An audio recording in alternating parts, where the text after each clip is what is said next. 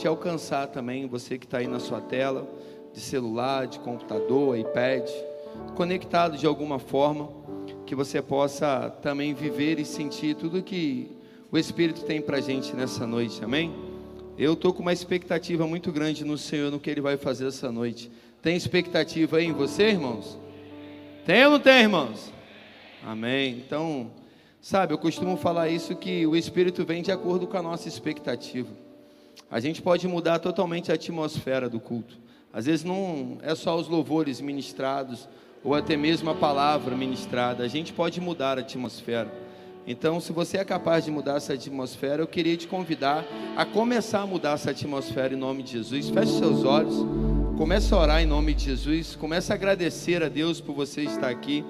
Comece a agradecer Ele pelo privilégio de estar na casa dele, da liberdade que você tem de adorar, da liberdade que você pode dizer assim: meu Deus, eu tenho a certeza que existe um Deus aqui, Deus está aqui nesse lugar, Deus está presente. Deus, eu faço o possível, o impossível, mas eu não quero sair daqui sem sentir o toque do Senhor, sem sentir a tua presença. Começa até mesmo se você já está sentindo a presença dele, começa a dizer: Espírito Santo, o Senhor é bem-vindo nesse lugar, o Senhor é pessoa mais importante nesse lugar. Vamos, começa a orar em nome de Jesus.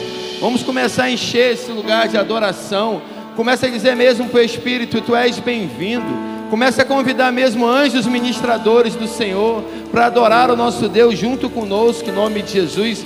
Começa a pedir mesmo que Deus aqueça mais ainda o fogo aqui nesse altar, porque o fogo está ardendo já nesse altar e nunca vai se apagar. Mas a intensidade desse fogo ele pode aumentar, é de acordo com a nossa oração, é de acordo com a nossa fome. Então vamos adorar, vamos buscar, Espírito Santo, tu és bem-vindo nesse lugar. O Senhor é a pessoa mais importante aqui, Deus. Nós nesse momento queremos te pedir mesmo, Deus, perdão pelos nossos pecados, pelas nossas falhas, Deus, purifica a gente. A gente sabe que a gente não presta, a gente não é merecedor da tua graça, da sua misericórdia, do teu amor, da tua presença, mas essa noite nós necessitamos da tua presença, nós necessitamos da intervenção do Senhor, nós necessitamos de uma palavra do Senhor, nós necessitamos de um toque do Senhor, nós necessitamos sair daqui não somente ouvindo louvores bonitos, ou achando um culto bonito, ou até mesmo uma palavra bem ministrada, bem pregada, com uma oratória boa, não nós queremos um toque sobrenatural, nós queremos um encontro mesmo divino e transformador com a sua pessoa. És bem-vindo nesse lugar, Espírito Santo. Enche mesmo a gente, Deus. Faça mesmo o teu fogo queimar em nós, a ponto de pegar a pessoa que está do seu lado. Quem chegou aqui frio, quem chegou aqui desanimado, vai sair desse lugar hoje ativado pelo teu Espírito Santo. Que seja uma noite de salvação, uma noite de libertação, uma noite da gente experimentar mesmo a manifestação da glória do Senhor aqui nesse lugar. Enche esse lugar, Espírito Santo. O Senhor é bem-vindo aqui nesse lugar. É em teu nome que nós oramos, Pai, e agradecemos. No nome doce, precioso do nosso amigo, do desejado da nossa alma, aquele que era, aquele que é, aquele que há de vir, o nosso Senhor e Salvador, Jesus Cristo de Nazaré. Você pode aplaudir o Senhor bem forte, em nome de Jesus. Aleluia.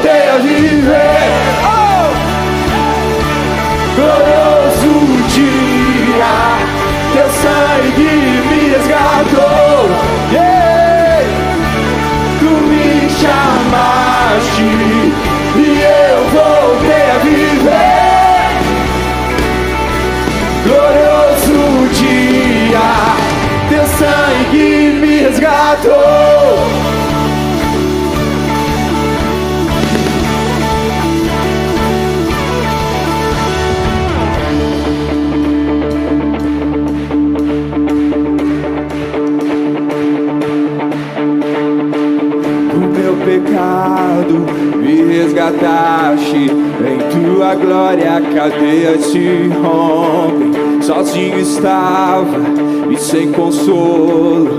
Agora sou um cidadão do céu. Ferido estava e me curaste. Teu amor é o ar que eu respiro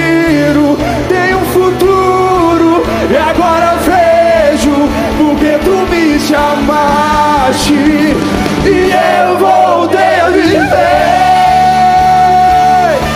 Glorioso dia, teu sangue me resgatou. Oh, tu me chamaste e eu voltei a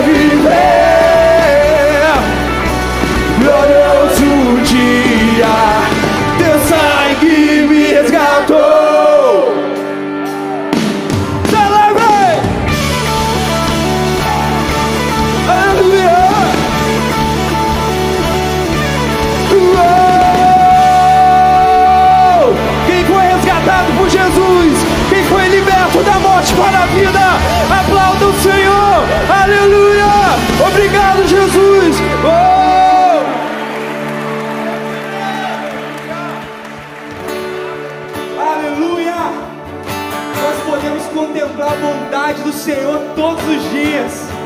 Você consegue contemplar a bondade do Senhor na sua vida? Eu não consigo olhar para a minha história e não perceber a bondade de Deus sobre a minha vida. Eu não consigo olhar para a minha história sem perceber a mão do Senhor me tirando de alguns lugares. É bondade, é graça. Nós não merecemos, mas Ele nos entrega. Aleluia.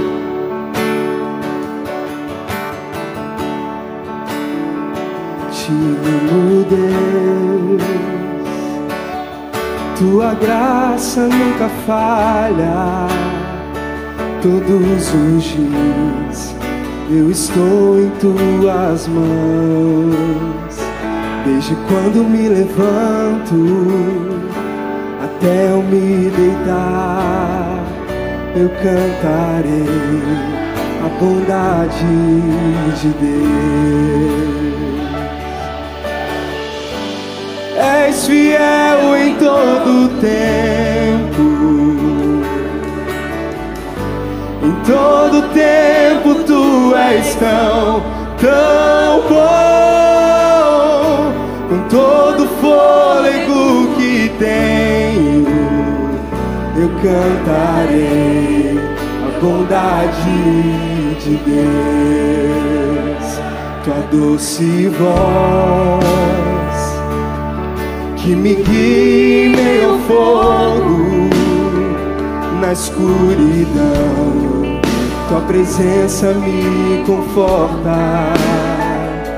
Sei que és meu Pai, que amigo és eu vivo na bondade de Deus. És fiel todo tempo, aleluia. Em todo tempo tu és tão, tão bom, com todo fôlego que tenho, eu cantarei a bondade de Deus. Fiel em todo tempo, todo tempo tu és tão, tão bom, todo fôlego que tenho, eu cantarei a bondade de Deus.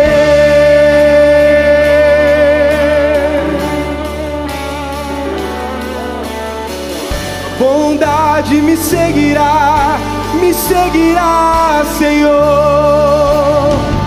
Bondade me seguirá, me seguirá, Senhor. Eu me rendo a ti, te dou meu ser, entrego tudo a ti. Tua bondade me seguirá, me seguirá, Senhor. Tua bondade me seguirá, me seguirá, Senhor. Tua bondade seguirá, me seguirá, Senhor. Eu me rendo a ti, te dou meu ser, entrego tudo a ti. Tua bondade me seguirá, me seguirá, Senhor. És fiel em todo tempo,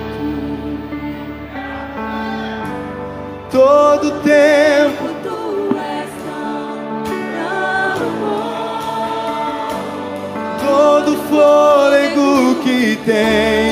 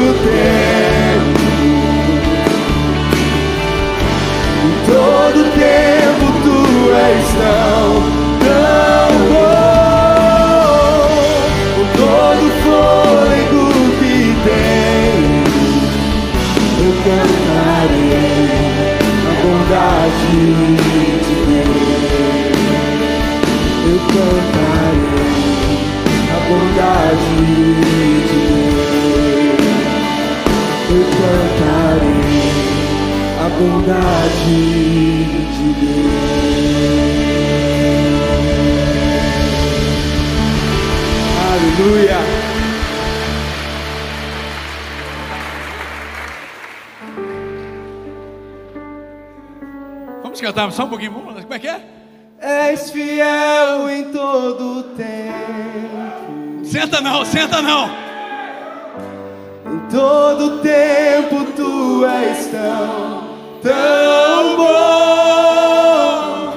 Com todo fôlego que tem, O que você vai fazer? cantarei a bondade de Deus. Mais uma vez, vamos juntos.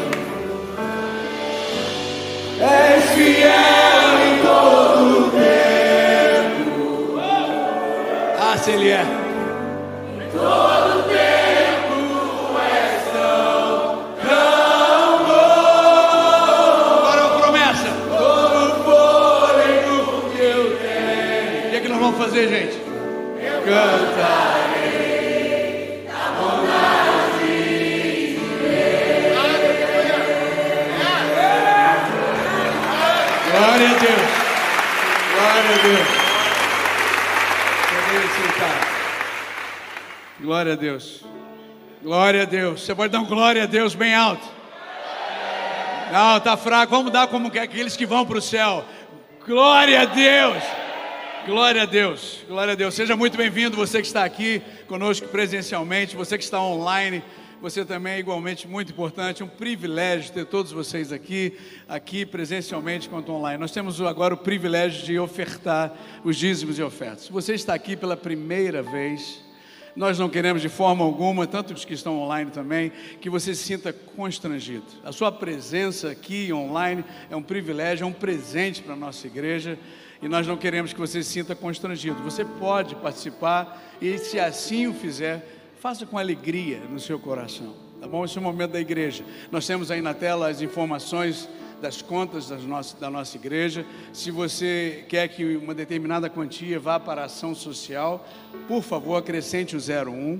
Se você quiser que uma determinada quantia vá para missões, acrescente lá o 02 para que a gestão da igreja possa endereçar a sua oferta para onde você determinou. Privilégio muito grande. Algumas pessoas têm perguntado, mas eu coloquei o QR Code, mudou alguma coisa na conta da igreja? Não, nós mudamos a nossa conta da agência da Pelinca para a agência do centro. O QR Code, o Pix é mesmo, então se você enviar para lá, cai na conta da igreja, não se preocupe, tá bom? Que Deus abençoe. Eu quero que, por favor, você abra a sua Bíblia em Mateus no capítulo 16.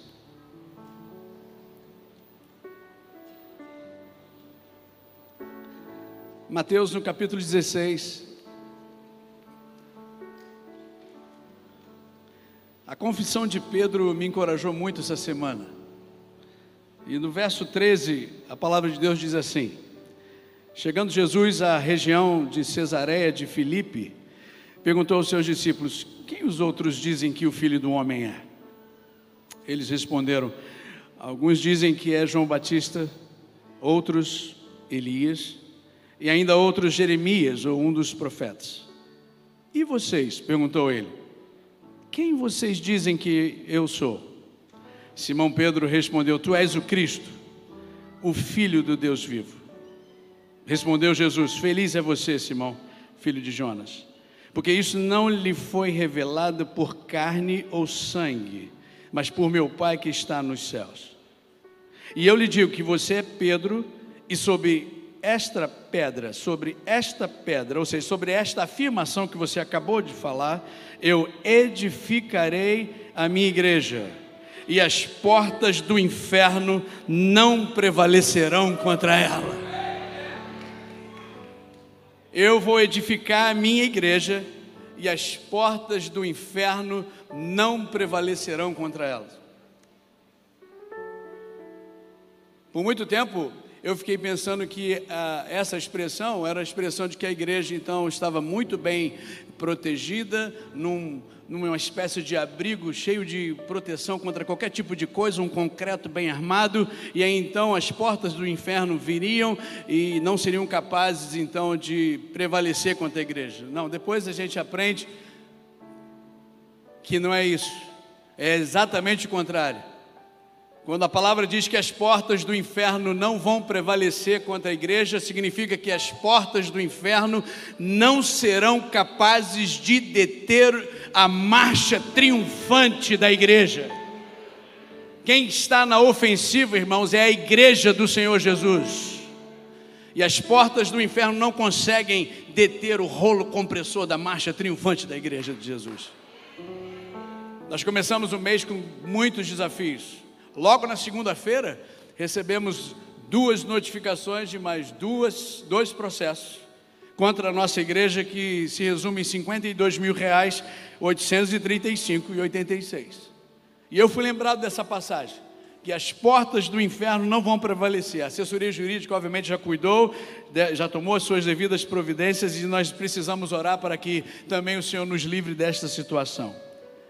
E aí então eu fiquei pensando naquilo que o Senhor faria. E essa semana eu tenho o privilégio de dizer para os irmãos: nós vamos avançar, nós continuamos avançando. Nós temos muita coisa para fazer. Nós começamos então, vocês estão vendo ali a reforma do muro, né? Vamos fazer a reforma de todo aquele muro. Nós, eh, isso vai custar mais ou menos 8 mil reais.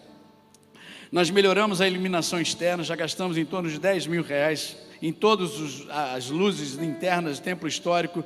Nós executamos a obra do berçário ali em cima da, da nossa galeria, ah, em torno de 15 mil reais. Fechamos a execução do novo PABX da igreja em 15 mil reais, graças a Deus. Vamos melhorar para que os irmãos possam continuar entrando em contato conosco.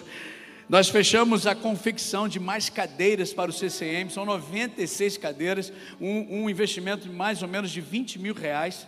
Temos novas cadeiras ali para os alunos. Em maio, agora, nós vamos ter todas as salas do CCM eh, completas, para a glória de Deus. Nós fechamos com a FZ a, a atualização desse sistema de som e nós vamos pagar a FZ em 30 prestações de 7.970 com três meses de carência um investimento de 239 mil reais. E nesta semana, para a glória de Deus, nós vamos enviar as Bíblias para o Timor-Leste. Graças a Deus.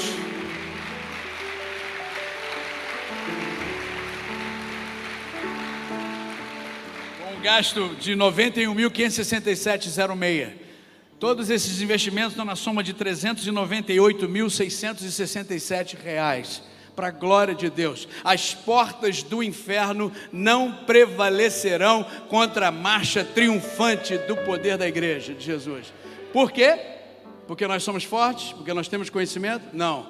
Porque o Senhor diz: Eu edificarei a minha igreja.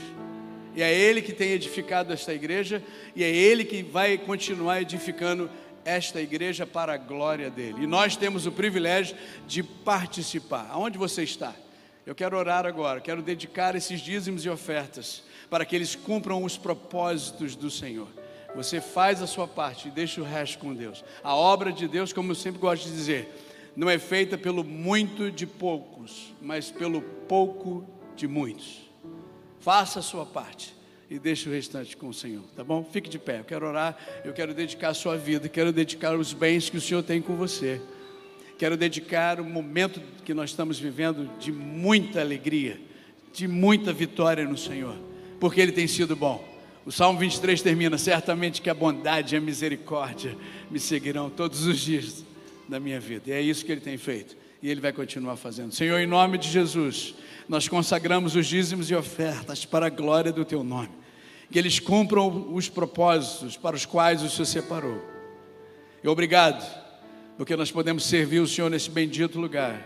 Obrigado porque as portas do inferno não prevalecem contra o poder da igreja, porque o Senhor está edificando a tua igreja.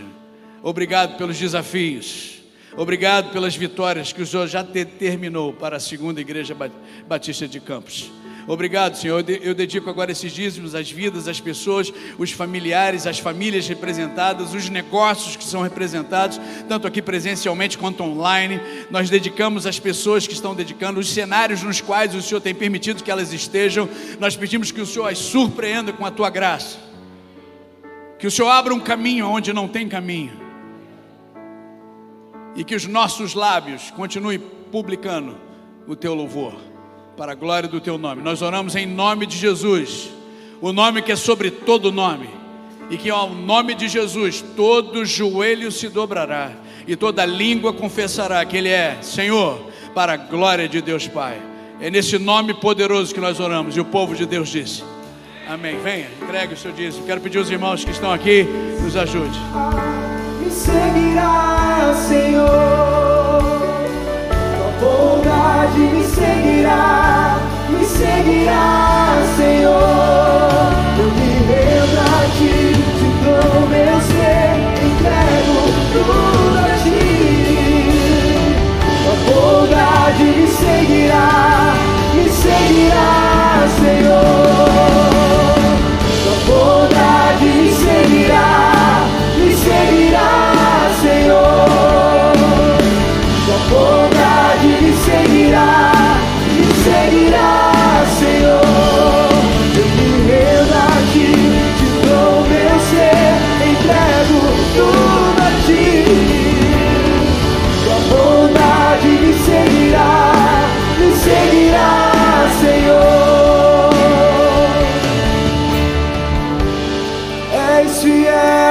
todo tempo. Em todo tempo tu és tão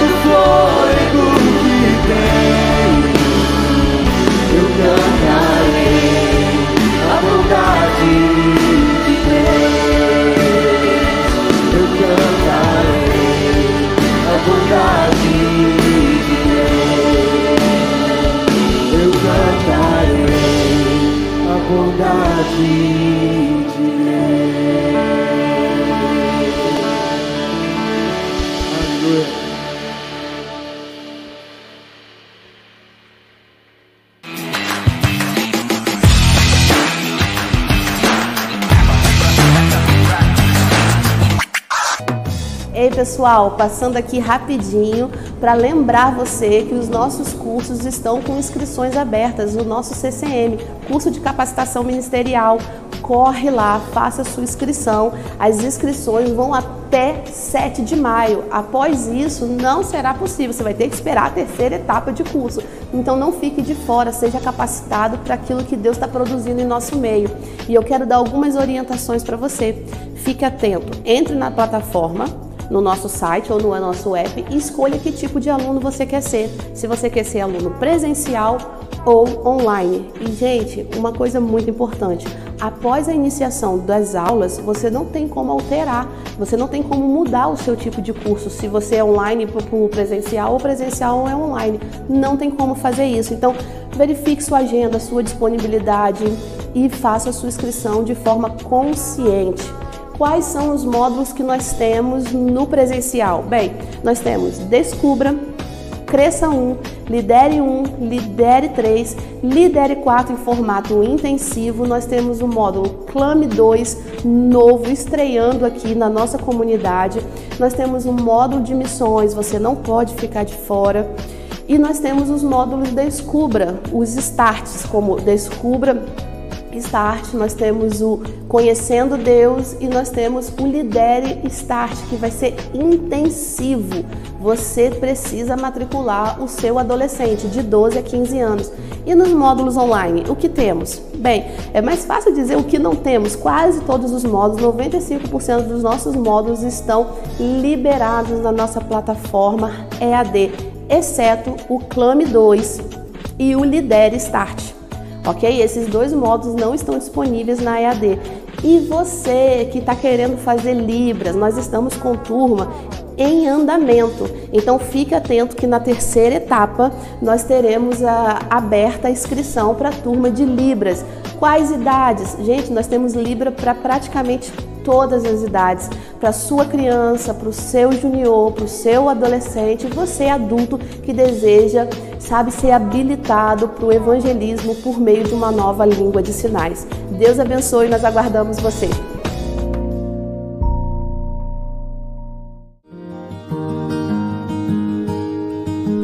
Alegria e poder voltar à vida novamente. Foi gratificante e ver o amor das pessoas por mim, pela minha vida, porque por elas, né, se não fossem por elas que doaram sangue, se, voluntariaram para poder ajudar a mim e as outras pessoas também, eu acho que eu não estaria aqui e nem tantas outras pessoas também. Então é difícil até de, mencionar né, o total de, de bolsas que ela precisou, porque foram 10 meses de tratamento. Eu me recordo claramente de um dia em que ela estava muito mal e só nesse dia ela precisou de três bolsas de sangue. Eu não tenho como dimensionar. Eu sei que se não fosse pela, pela doação, eu não sei o que seria da minha filha.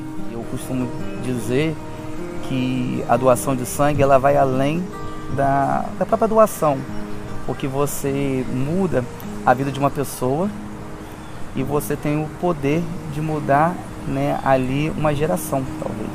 Que história emocionante, né? E essa história só foi possível porque pessoas se mobilizaram e foram até as unidades de saúde doar sangue.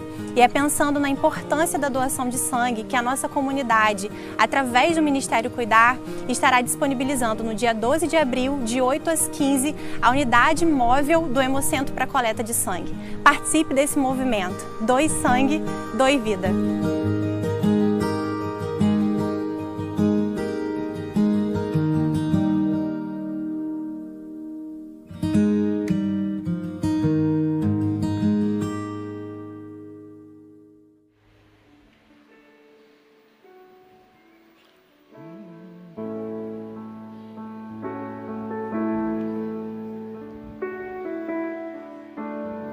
Que você está sentado?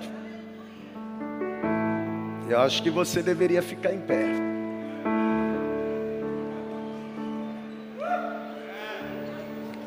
Tu és digno de tudo. Vamos lá?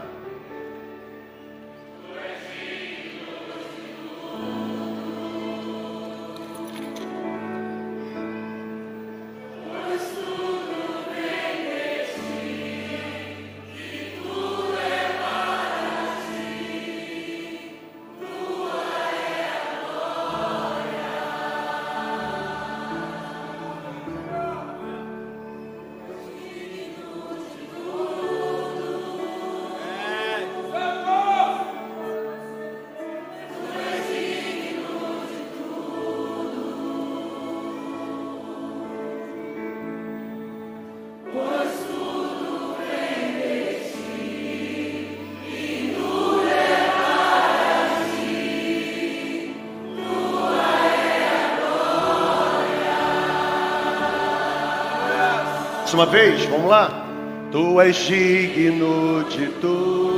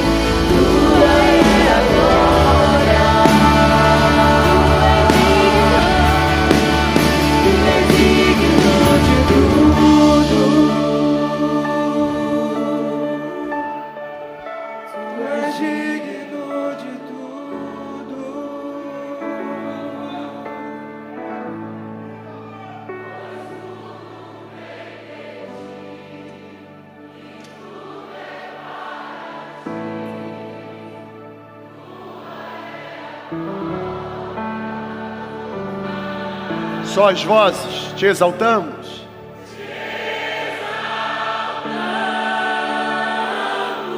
Seja bem-vinda, manifestação gloriosa. Seja bem-vinda, manifestação gloriosa.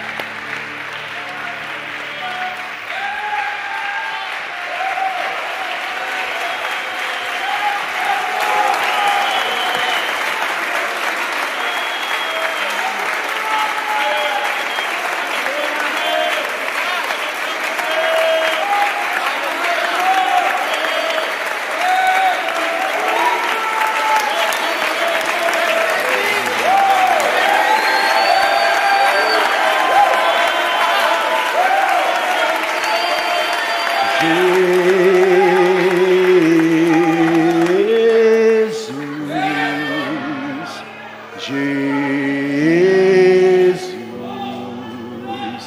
Jesus,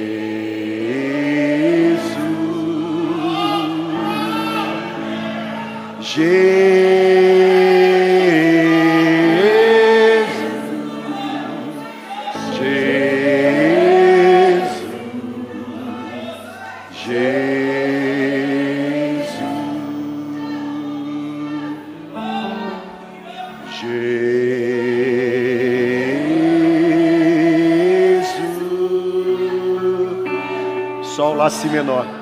Jesus.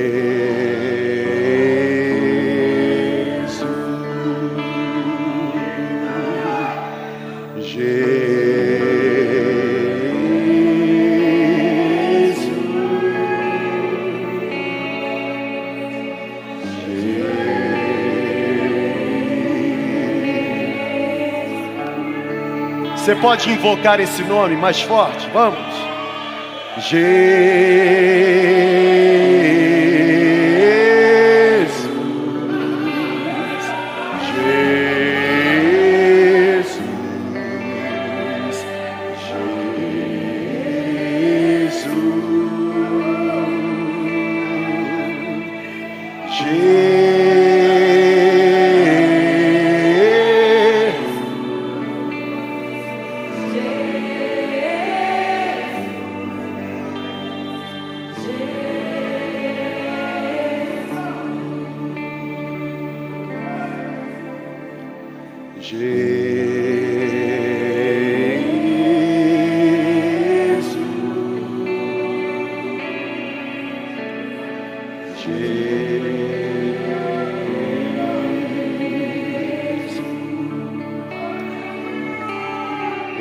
Existe um nome poderoso.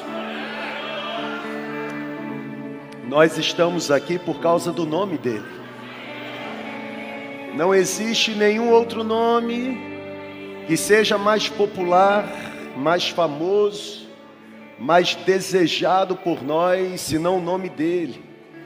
O nome dele é santo, o nome dele é doce, o nome dele é poderoso, o nome dele é precioso, o nome dele é esplendoroso, o nome dele é escandaloso, o nome dele é invencível, o nome dele é irresistível, o nome dele é indestrutível. Eu queria poder descrevê-lo, Eu queria, com sinceridade, poder defini-lo. A Bíblia diz que o nome dele é o supra-sumo da beleza. A Bíblia diz que o nome dele é tão poderoso que cura o doente, que encontra o perdido, que salva aquele que está completamente longe, que limpa aquele que está sujo. O nome dele é tão extraordinário que não existe nenhuma potestade do mal que consiga prevalecer diante da autoridade do nome dele. Senhor, receba essa celebração como expressão sincera da nossa adoração. Nós estamos aqui por causa do teu nome. Nós estamos aqui porque nós te amamos, Senhor. Nós estamos aqui porque o Senhor é o nosso tesouro de maior valor. Não temos nenhum outro bem além do Senhor. Tu és o nosso sumo bem. Reconhecemos a tua soberania, reconhecemos a santidade do teu nome, reconhecemos o nome glorioso que tu tens. É por isso que nós nos curvamos nessa hora. Tu és exaltado entre nós. Sinta-se adorado por nós. Sinta-se reverenciado por nós. Ó Deus, se existe alguma potestade do mal tentando impedir, atrapalhar, atravancar, em nome de Jesus, libera uma palavra de ordem. Guarde esse ambiente com o teu poder. Guarde, ó Deus, cada CEP que está recebendo esta transmissão, que demônios sejam repreendidos aqui, e que demônios sejam repreendidos onde houver conexão com essa celebração, que pessoas sejam libertas pelo poder do teu nome, que, ó Deus, devolva alegria nessa noite. Aquele que está entristecido, ó Deus, devolva a alegria da tua presença. Ó Deus, aquele que chegou aqui se sentindo oprimido, perdido, completamente distante, que ele seja encontrado pelo poder da tua graça. Vem, Senhor. Vem com poder sobre nós, vem, Senhor.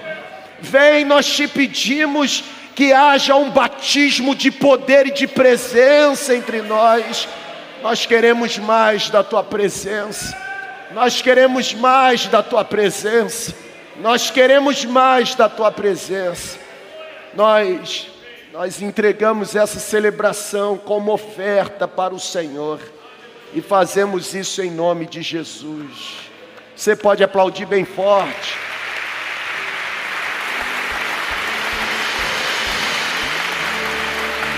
Aleluia! Glória a Deus. Olha para quem está aí do seu lado direito e diga para ele: Olha, eu senti agora que, que Deus está colocando no seu coração o desejo de pagar a minha, minha pizza ou a minha picanha no final da celebração. Olha aí, irmão.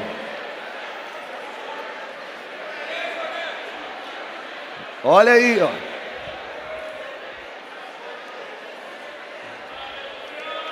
Eu estou sentindo isso, sabe?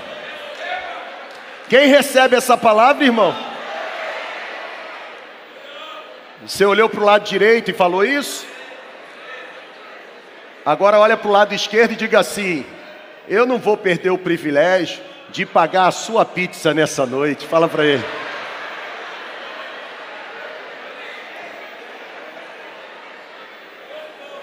Que coisa boa! Bom estarmos aqui.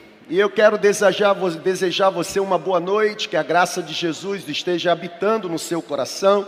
Você que está aqui nesse prédio, você que está conosco por meio da conexão, onde você estiver trabalhando, em casa, deitado, tomando banho, ou talvez você esteja assistindo essa celebração na segunda, na terça, na quarta.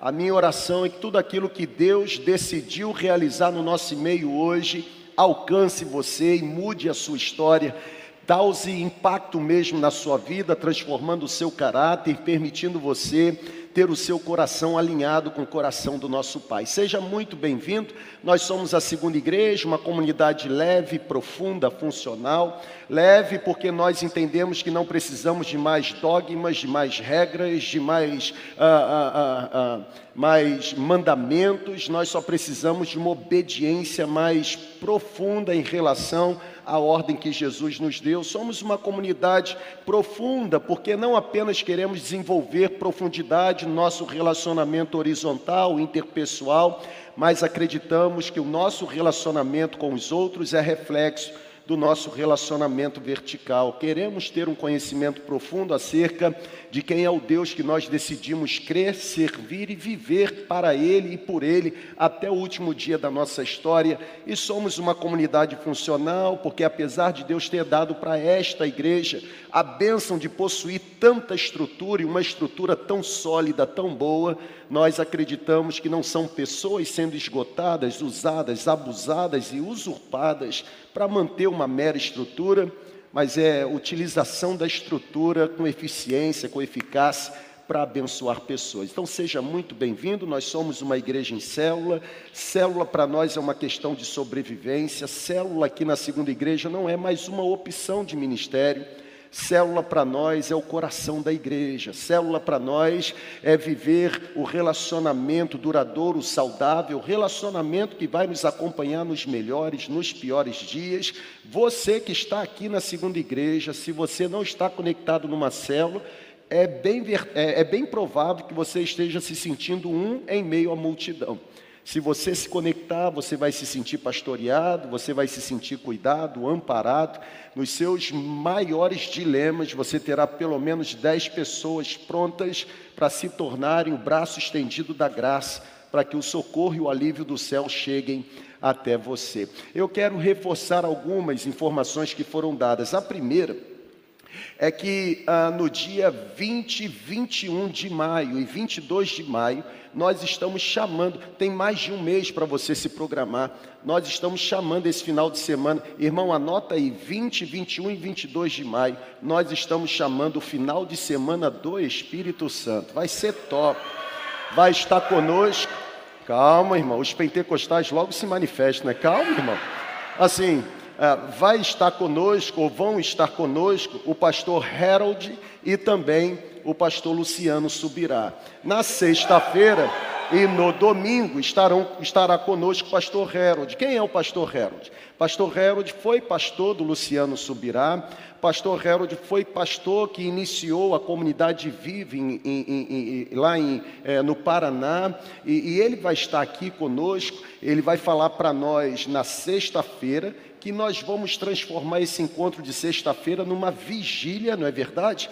E assim, uma palavra extraordinária sobre o Espírito Santo. No sábado, nós teremos aqui na nossa comunidade o seminário Impacto de Santidade.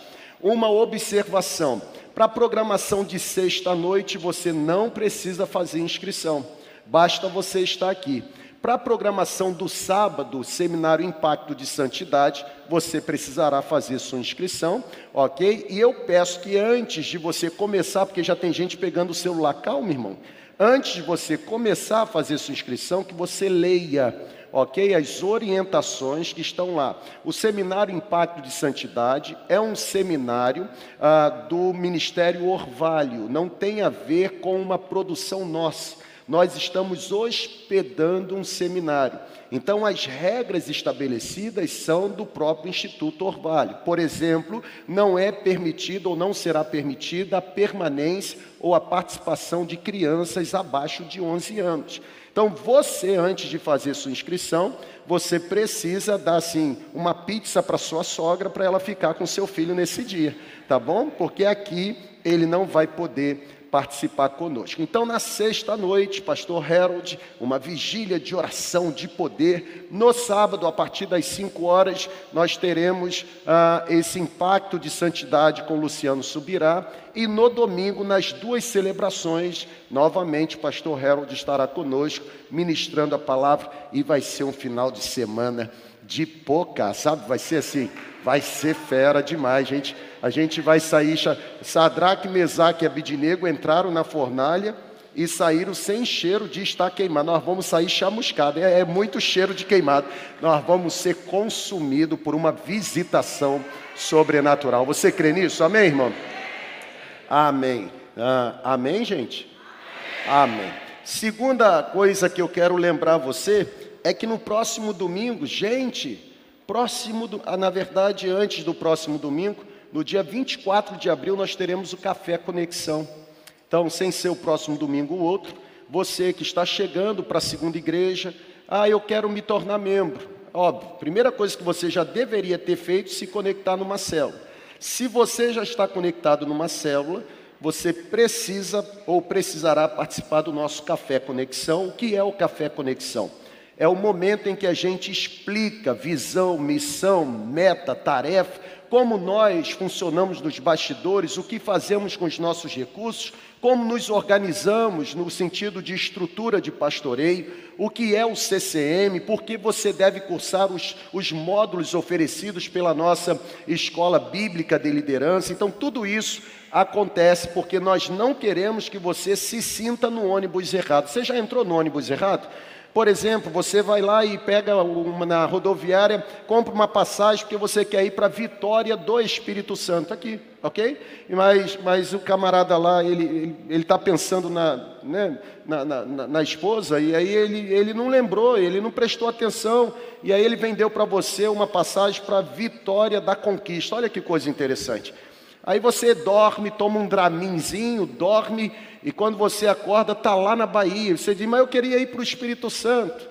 É horroroso, porque você fica triste, gastou dinheiro para ir para o lugar errado, vai ter que gastar dinheiro para voltar de onde você saiu e gastar dinheiro para chegar no lugar certo, né? e a gente não quer que isso aconteça com você.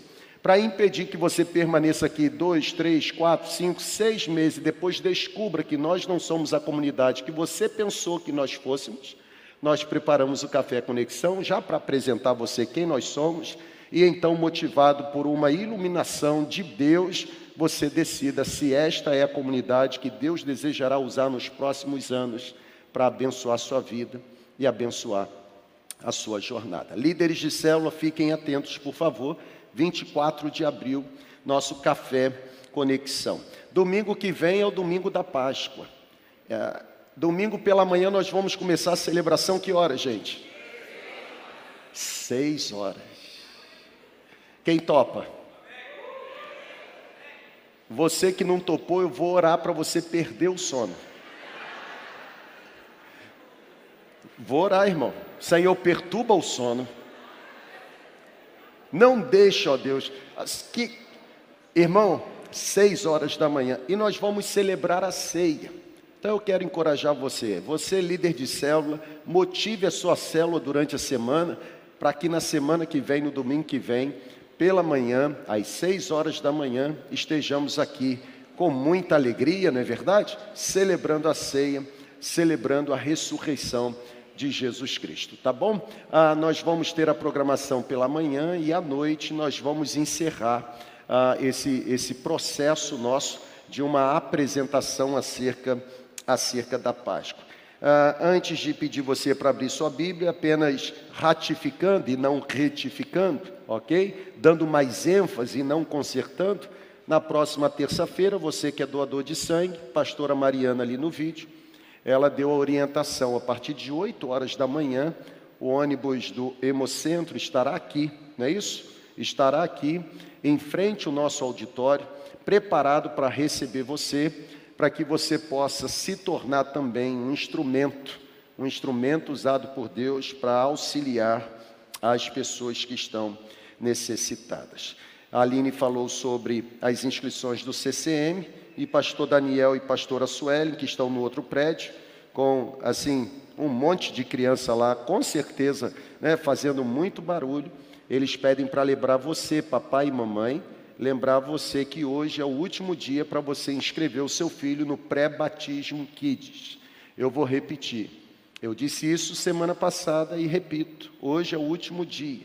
Se você não inscreveu o seu filho hoje, você vai ficar triste com o pastor Daniel, você vai ficar triste com a pastora Sueli, você vai achar que é perseguição, você vai colocar a culpa neles do seu filho não ser batizado no dia 5 de maio.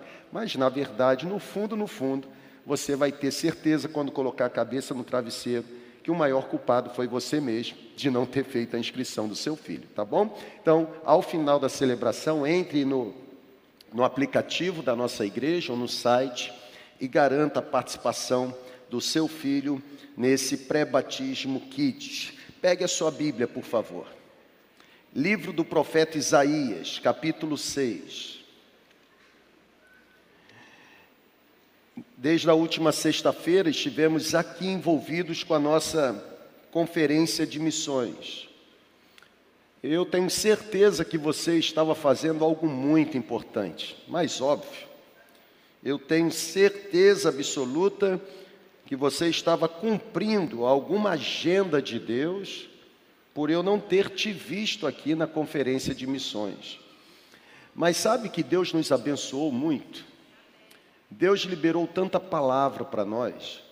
Algumas eu anotei, outras eu perdi, porque não anotei.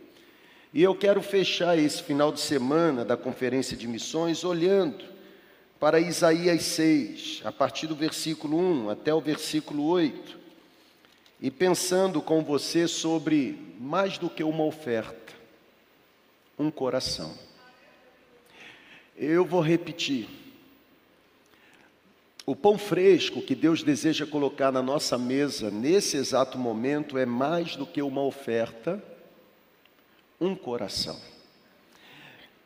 Eu sei que nós fomos treinados e doutrinados a pensar que missões é responsabilidade de alguns. Isso porque nós fomos treinados de berço que missões você faz com os pés do que vão, com os joelhos ou os joelhos dos que oram e com as mãos daqueles que ofertam. A grande verdade é que só faz missões quem vai. Quem não vai, não faz missões. Quem não vai, dá apenas uma oferta.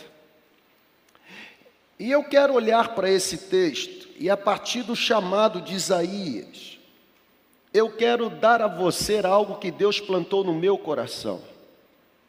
Mais do que colocar à disposição os recursos que trago comigo, o interesse de Deus é que eu me apresente como a verdadeira oferta para ser utilizada pelas mãos dele, para provocar sorriso nos lábios dele e fazer com que pessoas se rendam ao senhorio dele.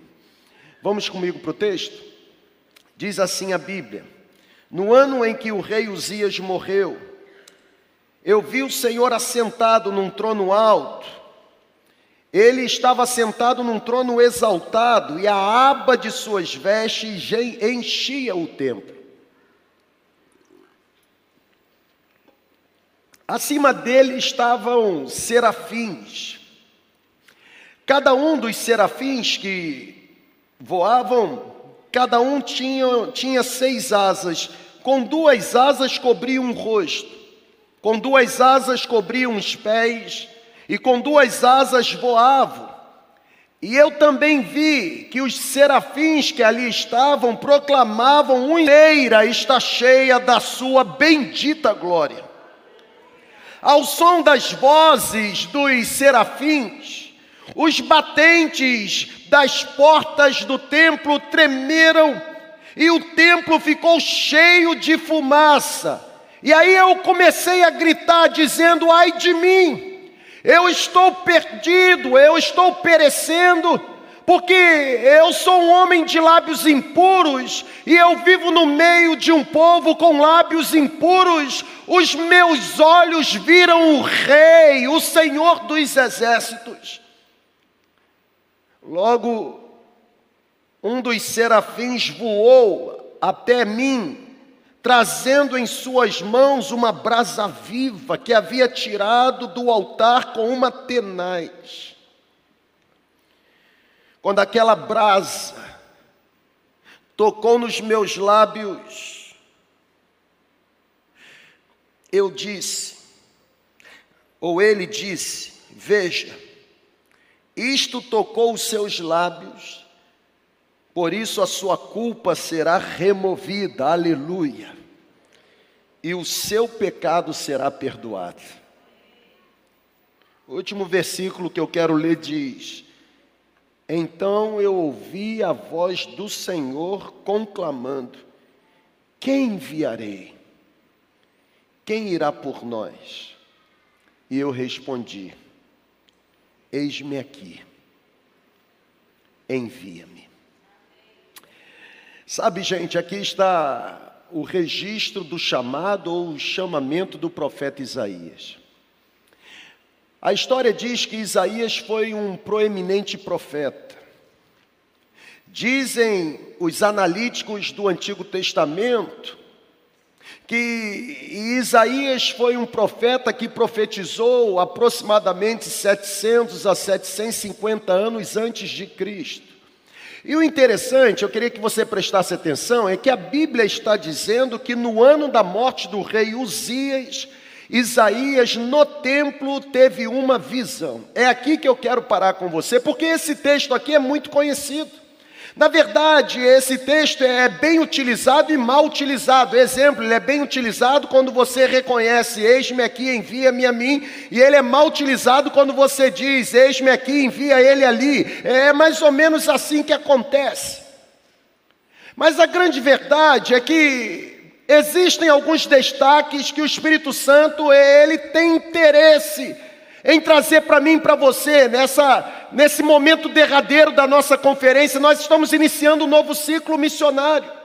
Você sabe que aqui na nossa comunidade, o nosso calendário ele é um pouco desajustado e bagunçado. Nós não trabalhamos de janeiro a dezembro. Cada avenida ministerial tem o seu próprio calendário. Exemplo, nós encerramos hoje pela manhã o ano anterior missionário. Estamos iniciando nesta celebração o ano ou o ano novo missionário. As metas antigas ficaram, e louvado seja Deus, porque elas foram alcançadas, elas foram superadas. Você acabou de ouvir o mensageiro, da, o, o pastor Elísio. Eu digo, Ismaine, que ele parece um mensageiro da desgraça. Ele só chega aqui para dizer que a igreja recebeu notificação, que tem processo para ser indenizado. Ele acabou de subir aqui dizendo assim: nessa semana recebemos mais duas execuções. Quando ele sobe, irmão, eu já caí de joelho. Põe a cara no chão, porque talvez haja esperança para você.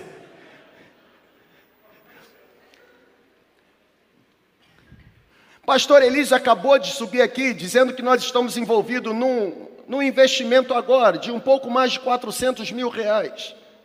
Agora. E hoje pela manhã nós, nós falamos que nós investimos no último ano missionário um pouco mais de 400 mil reais.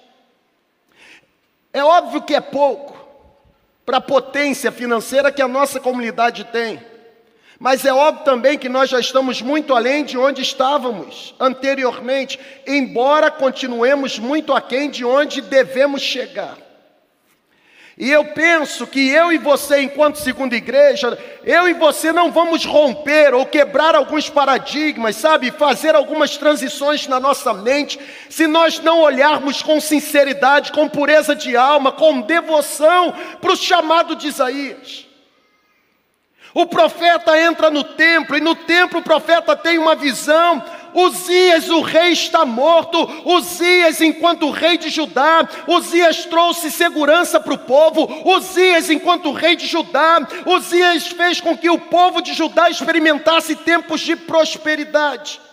Na verdade, se você voltar às páginas da Bíblia que você carrega e for lá para o segundo livro das Crônicas, capítulo 26, você vai encontrar muito bem a narrativa da história do reinado de Uzias.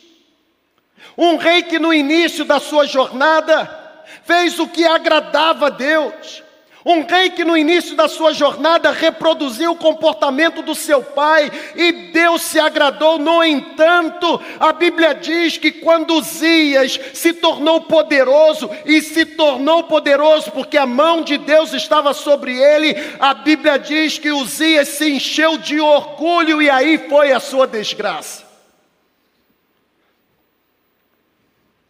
Que, é que você está em silêncio assim? Está tudo bem? E, e, e, e. Mesma sintonia. Câmbio, câmbio. Uzias foi um excelente rei no início e um péssimo rei no final. Na verdade, a Bíblia diz que a desgraça de Uzias foi o seu orgulho, porque o coração de Uzias se envaideceu ele caiu em desgraça no auge do envaidecimento de Uzias. A Bíblia diz, lá no capítulo 26 do segundo livro das Crônicas, que Uzias, porque agora está orgulhoso, se sentindo autossuficiente, completamente poderoso, Uzias entra no templo e oferece ou queima um sacrifício, oferece um sacrifício. É interessante porque a Bíblia diz que naquele momento, o sacerdote Azarias e outros 80 corajosos sacerdotes foram atrás de Uzias, dizendo: Você não pode fazer o que você está fazendo, esse privilégio de oferecer sacrifício é dos sacerdotes e não do rei. E Uzias, porque se sentia completamente poderoso, ele ignora o confronto feito por aqueles sacerdotes. Resultado, caiu em desgraça, lepra na testa. Na verdade, a Bíblia diz que a lepra permaneceu nele até o dia de sua morte. Foi quando Uzias morreu que o profeta Isaías foi ao templo e no templo desfrutou de uma experiência sobrenatural. Pessoal, a Bíblia diz que Isaías viu o Senhor assentado num alto e sublime, exaltado trono. Que visão extraordinária. Na verdade, a visão que Isaías teve o impactou profundamente. A visão que Isaías desfrutou mudou toda a sua dinâmica ou a sua jornada de vida Isaías viu serafins por cima do Senhor, e a Bíblia começa a descrever a visão de Isaías. Eles, eles estavam por cima, cada um dos serafins tinha seis asas, com duas cobriam o rosto, óbvio, porque ninguém pode ver a face ou ver a glória de Deus e permanecer vivo, com duas cobriam os pés, óbvio, porque não existem pés tão santos ao ponto de se tornarem dignos de pisar onde o Senhor está, com duas, eles voavam, e a Bíblia diz que foi exatamente em meio a essa manifestação gloriosa que Isaías é comissionado por Deus para uma obra tremendamente árdua. Isaías não foi chamado por Deus para um ministério fácil, Isaías foi chamado por Deus para algo espinhoso, para algo desafiador. Por quê? Porque aquele povo estava vivendo num momento de grande infidelidade. Na verdade, se você continuar lendo o texto, você vai perceber que, embora Deus esteja chamando Isaías, Deus também diz para Isaías o seguinte: você vai profetizar para um povo que tem olhos, mas não verão, tem ouvidos, mas não ouvirão, na verdade, Deus avisou a Isaías que o coração do povo seria um coração insensível, endurecido e jamais iria se converter. Imagina Deus chamando um pastor, você vai pastorear uma igreja onde ninguém vai se converter. É um negócio meio. Esse foi o chamado de Isaías. Agora preste atenção numa coisa. Vamos levantar voo? Olhar para o chamado que Deus faz ou fez para esse profeta é destacar algumas lições, e a primeira é essa: a consagração precede o envio. Eu vou repetir, porque se você tivesse lido certo, você ia dizer assim: glória a Deus. A consagração vem antes do envio. Ou seja, as expressões que aparecem a partir do versículo 6 desse capítulo, o versículo 5 desse capítulo 6 do livro do profeta Isaías, essas declarações merecem destaques. Por quê? Porque a Bíblia diz que em meio àquela manifestação gloriosa, Isaías não apenas contempla a santidade de Deus, mas Isaías é confrontado pela sua própria miséria. Pessoal, olha para cá. Eu já disse isso e vou repetir. Eu acho que deve ser a centésima, quinquagésima, sétima vez. Celebração boa em que a glória de Deus se manifesta é aquela que a gente sai querendo entrar na frente da primeira escânia. Porque é impossível ficar exposto à manifestação de um Deus santo e glorioso e ao mesmo tempo não ter a minha própria miséria, pecaminosidade sendo confrontada. Gente que sai muito certinho de uma celebração é gente que não viu a manifestação da glória de Deus. Eu vou repetir. Gente que não sai assim é gente que só assistiu. Porque quem experimenta sai manco. Quem experimenta sai marcado. Num tempo em que nós estamos almejando iniciar uma nova unidade da nossa comunidade no sertão do nosso país, e num tempo em que muitas pessoas se apresentam, se colocando à disposição do movimento espiritual para serem usadas por Deus como instrumento, é bom você lembrar que consagração antecede, precede o envio.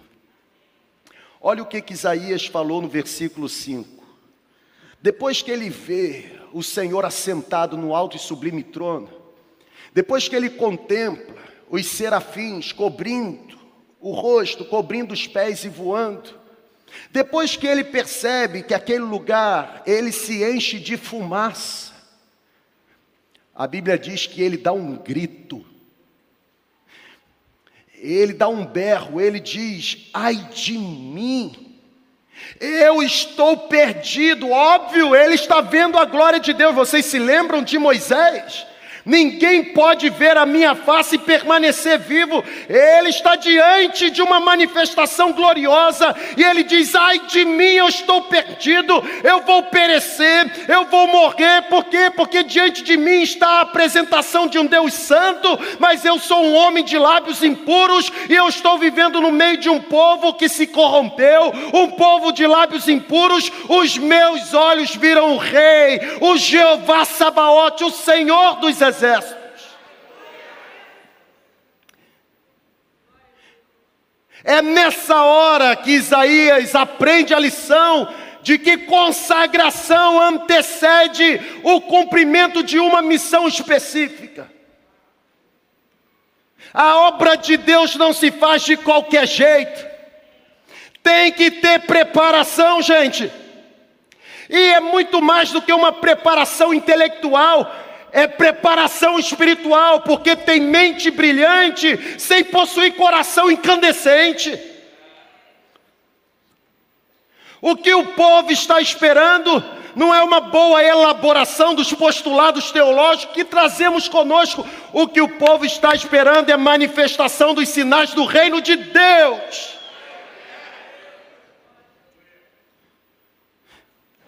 Nós não fomos chamados simplesmente para converter nações a Cristo. Eu vou repetir, você ouviu corretamente. Nós não fomos chamados simplesmente para converter nações, o nosso chamado primário é manifestarmos a fé que pregamos. Ontem a, a irmã Suzy disse aqui algo que interessante, como a gente lê o texto, que lê o texto. E aí Deus usa uma pessoa para fazer você enxergar o que você nunca enxergou. Receberão poder quando o Espírito descer e serão minhas testemunhas. Aquilo ali me pegou ontem. Porque eu quero poder, eu quero poder, eu quero poder. Você quer poder? Amém ou não amém? Quem quer poder espiritual? Levante a mão aí. É, mas o texto está dizendo que receberão poder para morrer. Porque serão minhas testemunhas, martiria de onde vem a nossa expressão martírio. Ou seja, eu vou te dar poder para que, em meio ao seu testemunho de fé, você suporte até o ponto de morrer. Morrer eu não quero, mas poder eu quero. Você está igual os sensacionistas. Línguas não podem, mas conhecimento pode.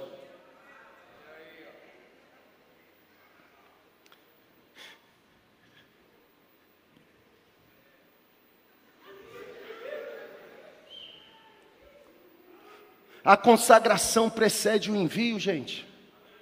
Está na hora da gente começar a gritar aqui, dizendo: ai de mim que sou um homem impuro, habitando no meio de uma geração impura. Mas todas as celebrações que eu vejo, os meus olhos contemplam a manifestação da glória de Deus. Não existe para nós a opção de apenas proclamar o Evangelho de forma inteligível. Não existe para nós autorização de Deus para proclamarmos o Evangelho apenas de forma comunicável. Nós fomos chamados para falar, viver, agir, reagir em acordo com o caráter de Jesus, gente. E sabe, eu cheguei à conclusão, depois de tantos desafios que fomos submetidos nessa manhã, que o nosso desafio não diz respeito apenas à nossa missão, mas o nosso desafio diz respeito a vivermos integralmente a vida de Deus. Não é um chamado para fazer, é um chamado para ser. Não é um chamado apenas para produzir, é um chamado para se tornar e se tornar um discípulo de Jesus, não apenas por fora, mas especialmente por dentro. Até porque nos tornarmos seguidores de Jesus, longe dos holofotes, quando não tem multidão ao redor, aí sim vale a pena.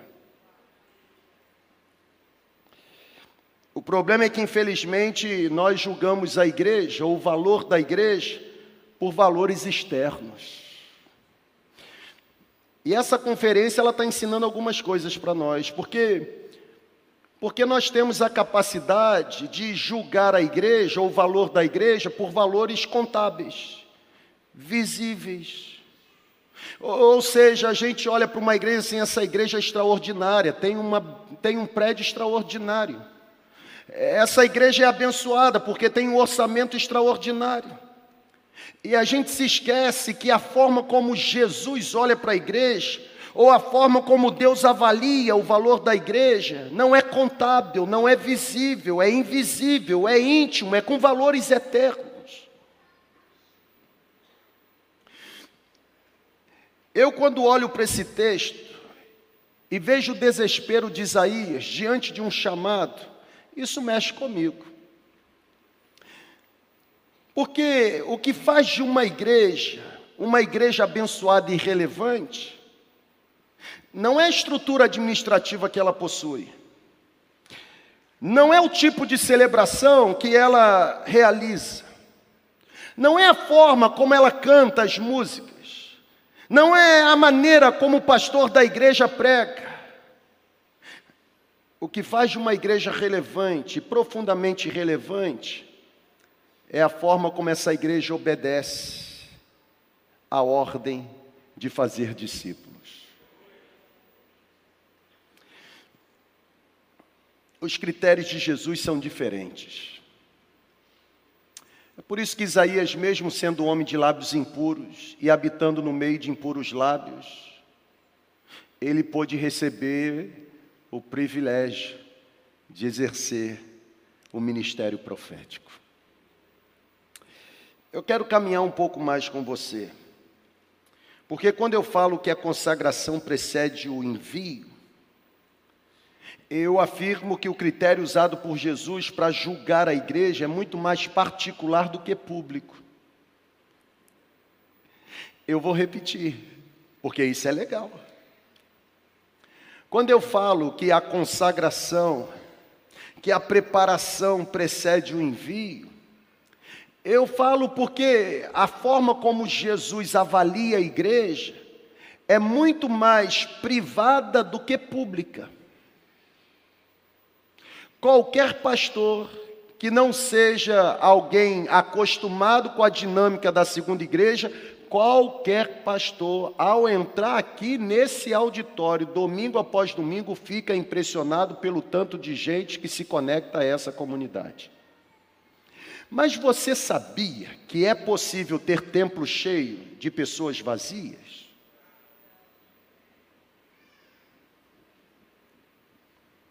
Esse silêncio sepulcral é extraordinário. Você sabia que é possível ter uma igreja que canta bem, mas esse cantar bem é apenas barulho aos ouvidos de Deus, mas não expressa a adoração genuína e verdadeira que brota dos corações? Pessoal, se o nosso interesse fosse audiência, nós não pregaríamos da forma como nós pregamos, porque a forma como nós pregamos mais confronta do que massageia. O problema é que o povo já cansou. Já cansou de ter ego massageado, até porque ego massageado só gera crente mimado.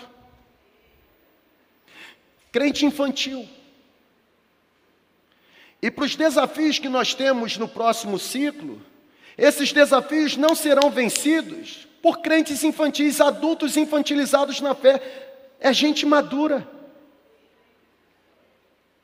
É por isso que você tem que se consagrar. É gente querendo ser enviado, mas que não consegue ter tempo com a palavra de Deus. É gente querendo ter o privilégio de compartilhar a palavra, mas só lê a Bíblia para preparar sermão. É líder de célula querendo receber o privilégio de cuidar de pessoas, mas que não vai à fonte, ou seja, não vai aos pés de Jesus para receber iluminação e revelação, para se tornar um instrumento do céu, no que diz respeito a dar as orientações que Deus deseja. Nós precisamos ter certeza de que consagração vem antes do envio, gente. Jesus ele julga a sua igreja, mas de uma forma mais íntima do que externa. Na verdade, se nós não tivermos uma vida cristã autêntica, nós jamais iremos cumprir a missão que recebemos. Até porque se o que você fala não condiz com a forma como você vive, o que você fala não, não, não custa mais do que uma saca de feijão. Não serve. Nós temos muitos desafios daqui para frente. E é por isso que nós temos que colocar a cara no chão. É por isso que nós estamos chamando esse ano de avivamento mesmo. É por isso que nós estamos batendo na cabeça do prego e dando a você a oportunidade de desfazer alguns paradigmas que foram assim elaborados e aprisionaram você por décadas. Sabe, gente, me parece que o vento do Espírito está tão favorável para nós. Será que só eu que percebo isso? A consagração precisa vir antes. Missão sem caráter não transforma. Se nós não tivermos uma vida autêntica, nós não vamos apresentar bons resultados. Sabe por quê? Porque o Senhor da igreja está menos interessado na produção da igreja e mais interessado na vida espiritual da igreja. Mais do que uma oferta, um coração. Mas tem uma segunda lição que eu aprendo nesse texto. E é o que eu estou chamando de a pergunta foi: a quem enviarei? A pergunta não foi o que enviarei ou quanto enviarei. Tem gente que diz assim: Eu não vou numa conferência missionária, não, porque lá eles vão pedir dinheiro.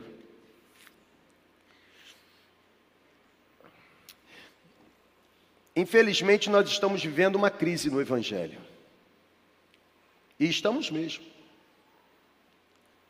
E me permite, eu sei que eu vou falar agora, eu vou ficar exposto e vou receber assim um monte de elogio ao longo da semana, mas populares e famosos são os heróis, os santos são anônimos. Nós estamos vivendo uma séria crise de identidade tão profunda, ao ponto de termos uma igreja evangélica se distanciando do evangelho, uma igreja protestante vivendo sem qualquer tipo de protesto e quando protesta, protesta por conveniência pessoal. Uma igreja carismática que tem carisma, mas não tem caráter, consegue mobilizar grande massa, mas não consegue levar cativo a Jesus a mente das pessoas. Na verdade, uma crise tão séria de identidade em que a gente consegue cantar tão bonito com os lábios, mas esse louvor não produz o som sincero do coração. Reage aí, irmão, em nome de Jesus. Existe uma crise.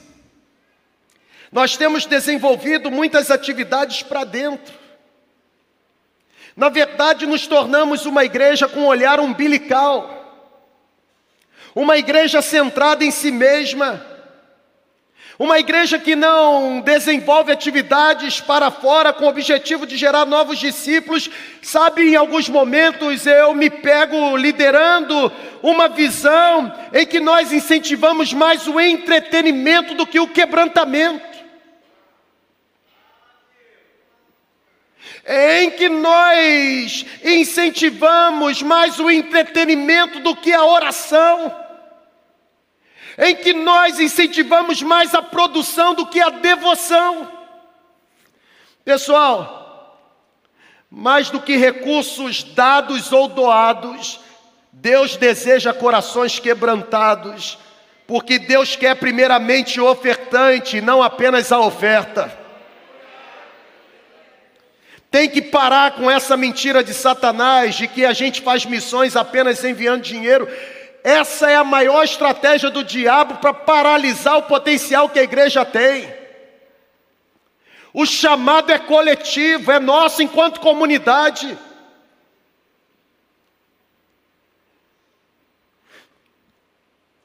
Vocês se lembram de Gênesis 4? Dois irmãos, Abel que Esaú que, rapaz? Caim, Abel e Esaú. Nossa! Essa foi top, hein? Essa foi, ó. E quer ir para o campo missionário. Se for, vai ensinar que Jezabel foi o cavalo de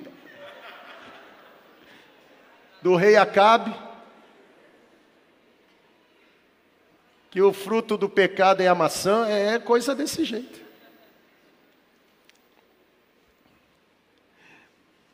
Gênesis capítulo 4 fala que esses dois irmãos, um pastor e outro agricultor, os dois trazem uma oferta.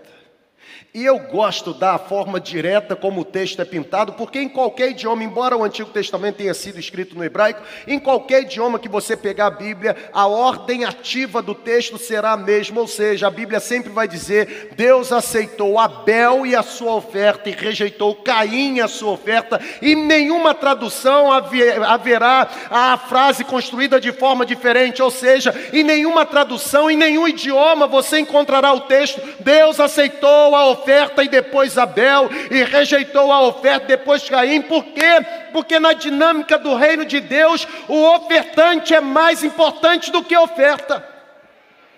É por isso que eu estou chamando o meu compartilhamento com você mais do que uma oferta, um coração. Porque você tem dado oferta, o problema é que você não tem ido. E não adianta oferta aí se o seu coração não vai. Na verdade, a gente precisa virar a chave. A gente primeiro precisa ir para depois a oferta nos acompanhar, porque onde estiver o seu tesouro, ali também estará o seu coração. É necessário redefinir, principalmente para nós, enquanto segunda igreja, o que significa cumprir a grande comissão. Vão e façam discípulos de todas as nações. É urgente a redefinição para nós do que significa ser e fazer discípulos de Jesus. Sabe por quê, gente? Porque nós precisamos admitir que missões não tem nada a ver primariamente com resultado. Missões significa fidelidade e obediência a uma ordem deixada por Jesus. Existiu uma missionária chamada Sofia Miller e uma vez perguntaram para ela como foi o seu chamado. Ela disse: Eu não tive chamado, eu apenas ouvi uma ordem e decidi obedecer.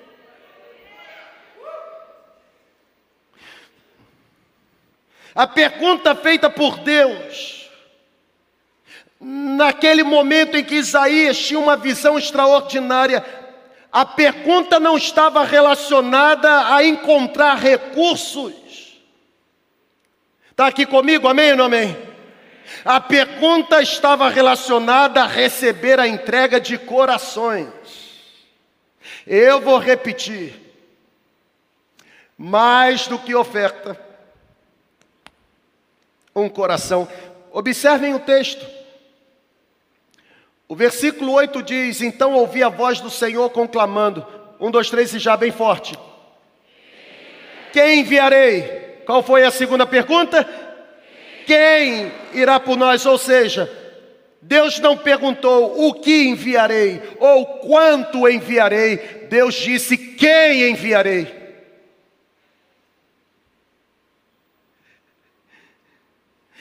O método de Deus é gente. Eu vou repetir.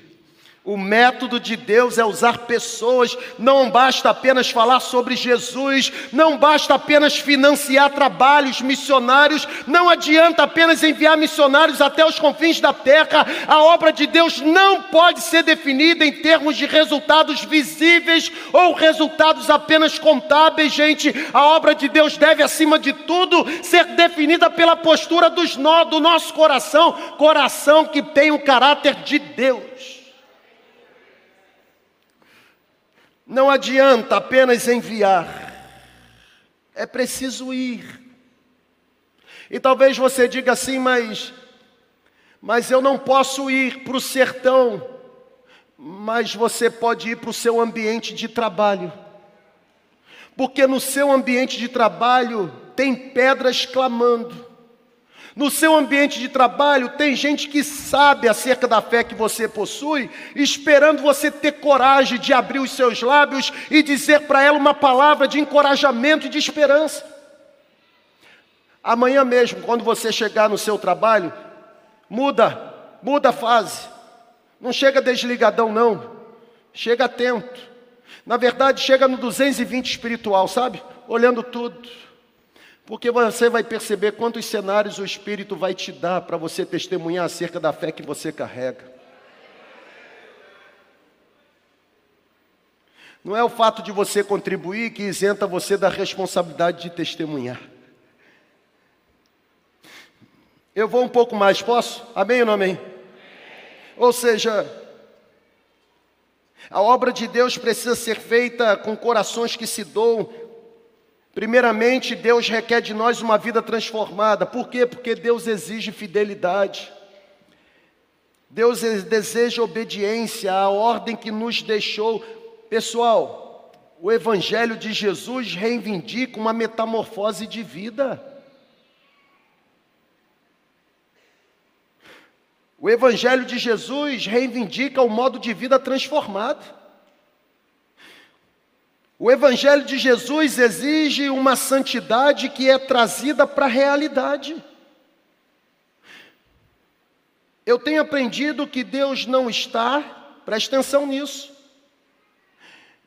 Eu tenho aprendido que Deus não está, nunca esteve e jamais estará disposto a usar um povo que não seja santo. Eu conheço um pastor que certa vez, em numa mesa, enquanto almoçávamos, ele testemunhou algo extraordinário. Ele foi fazer a sua primeira conferência nos Estados Unidos, e numa igreja nos Estados Unidos, ele, ele, ele teve o privilégio de pregar em inglês. E aí, enquanto ele estava lá pregando numa igreja em Nova York, em inglês, ao mesmo tempo ele se lembrava dos colegas dele do seminário que estavam pregando em Nova Iguaçu, Nova Brasília, Nova Canaã e Nova alguma coisa. E parecia o rei Uzias, porque começou bem e terminou mal. Quando ele terminou de pregar, ao sair, uma senhora eu, quando vejo as irmãzinhas mais idosas de coque, eu desvio meu caminhar, irmão. Vou abrir um parêntese. Terminei um café conexão e você que já participou do café conexão, você sabe que eu sempre, sempre olhava e falava, não vou fazer mais isso, óbvio. Mas eu sempre dizia assim: quem aqui está no Café Conexão que está vindo de outra igreja para cá? Aí a galera levantava a mão. Lembra disso? Quem se lembra aí que participou do café? É. Aí o que eu dizia para você: o que, que você está fazendo aqui? Você já é crente. Você deveria estar na igreja lá. Eu falei isso, irmão. Deixa eu ver se ela está aqui. Apaga isso.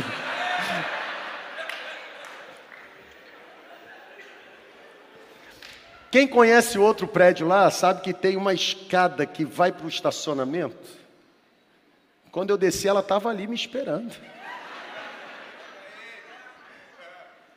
E ela já olhou para mim, irmão, cuidado com as irmãzinhas de redinha e de coque. Elas são perigosas. Ela disse assim, pastor, os mais próximos sabem de quem eu estou falando, e eu fico imaginando a voz dela falando agora, pastor. É assim mesmo, né? O Senhor entende que as pessoas são movimentadas pelo movimento do Espírito Santo? Eu disse, claro, irmã, senão não seria um pastor. Então, quem lhe deu o direito de dizer para quem veio para cá por meio do Espírito Santo que tem que voltar para o lugar de. Eu falei, irmã, já entendi tudo. Ah, você está batendo palma. Você está batendo palma porque não foi você.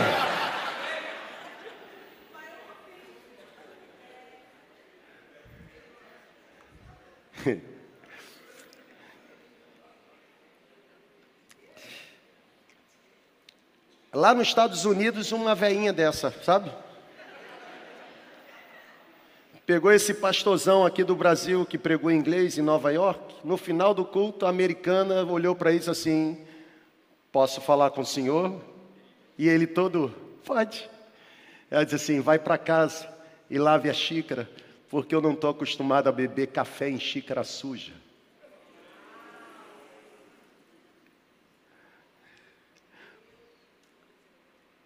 Só Deus sabia que o coração dele estava orgulhoso.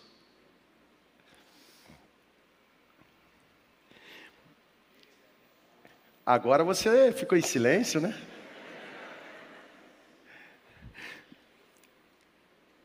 Eu tenho aprendido que Deus não está, nunca esteve e jamais estará disposto a usar um povo que não seja santo.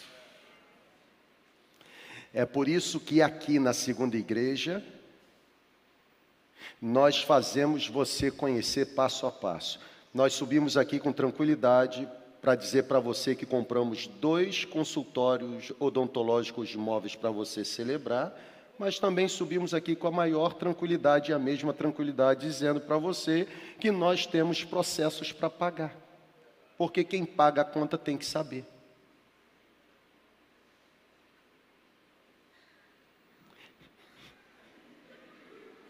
É simples.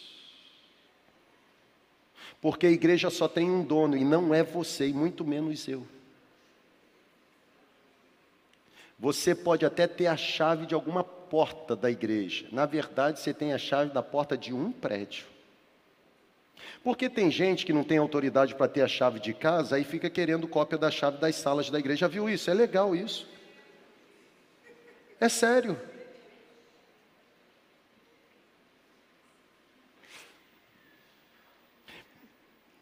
Deus exige fidelidade. E Deus exige santidade. Integridade do coração. Irmão, não estou cansado, não, eu vou mais. Porque se você deseja cumprir bem a sua jornada espiritual, e cumprir bem ao ponto de arrancar aplausos do céu, sabe, antes de você tirar qualquer dinheiro da sua bolsa para investir em missões, Antes de você até mesmo dobrar os seus joelhos para interceder pelos missionários que estão indo, antes mesmo de você se apresentar para ser enviado, você vai precisar limpar a sua alma perante o Senhor. Porque, como diz um pastor nosso, Deus usa todo tipo de vaso: barro, vidro, plástico. Deus só não usa vaso sujo.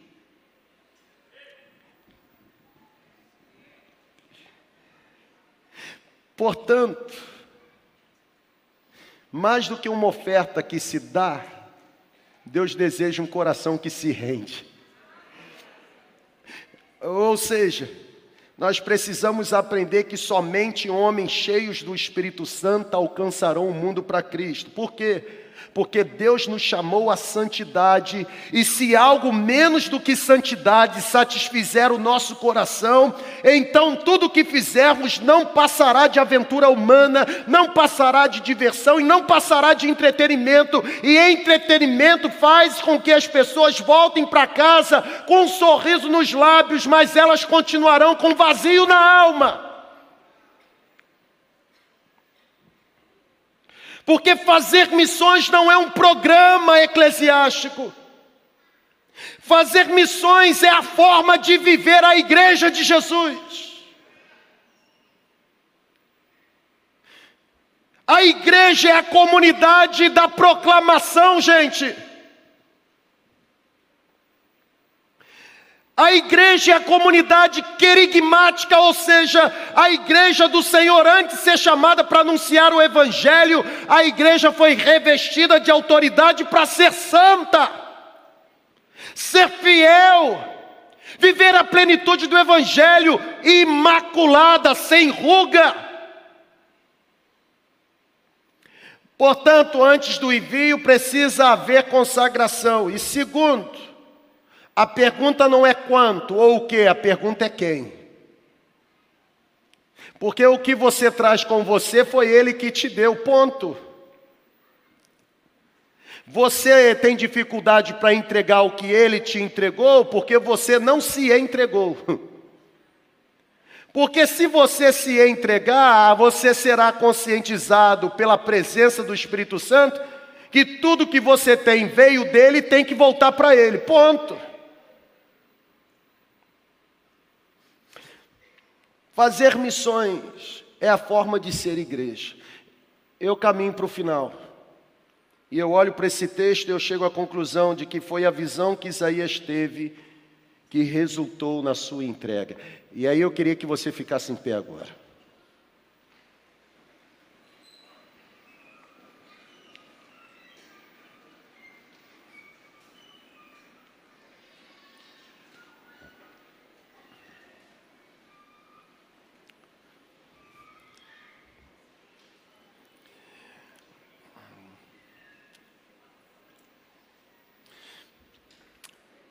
Faz um olhar aí, irmão, panorâmico aí, ó, 360 graus mesmo.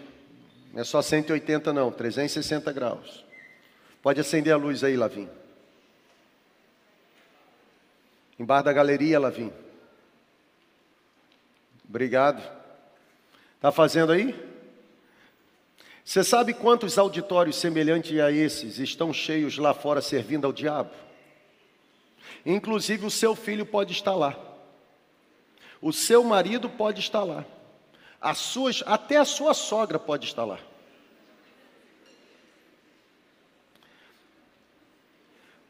O nosso chamado não é para ser luz onde já tem luz, não, gente. Iluminar ambiente que já está iluminado pode apagar as luzes todas, inclusive essas que estão aqui no palco.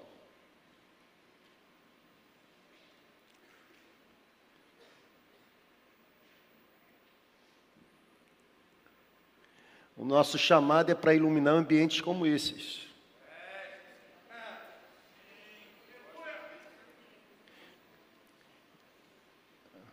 Não adianta eu entregar só a oferta. A oferta é importante, mas não é mais importante. Obrigado mesmo.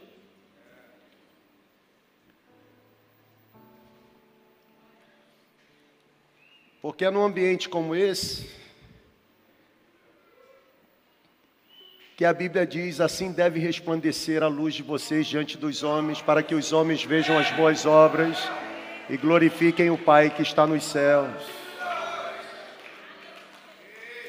A minha luz aqui pode não fazer qualquer diferença para voltar a ter um ambiente iluminado da forma que estava. Agora imagina, se a minha luz ou a luz de Cristo em mim se unir à luz de Cristo que está em você. Olha o que, que pode acontecer. Tem luz de Cristo aí? Tem luz de Cristo aí? Tem luz de Cristo aí? Tem luz de Cristo aí? Tem luz de Cristo aí? Onde abundou o pecado, superabundou a bendita graça do Senhor. Onde a luz de Cristo habita, as trevas são dissipadas. Sabe, gente, o final do versículo 5 diz: Os meus olhos viram o Rei, o Senhor dos exércitos.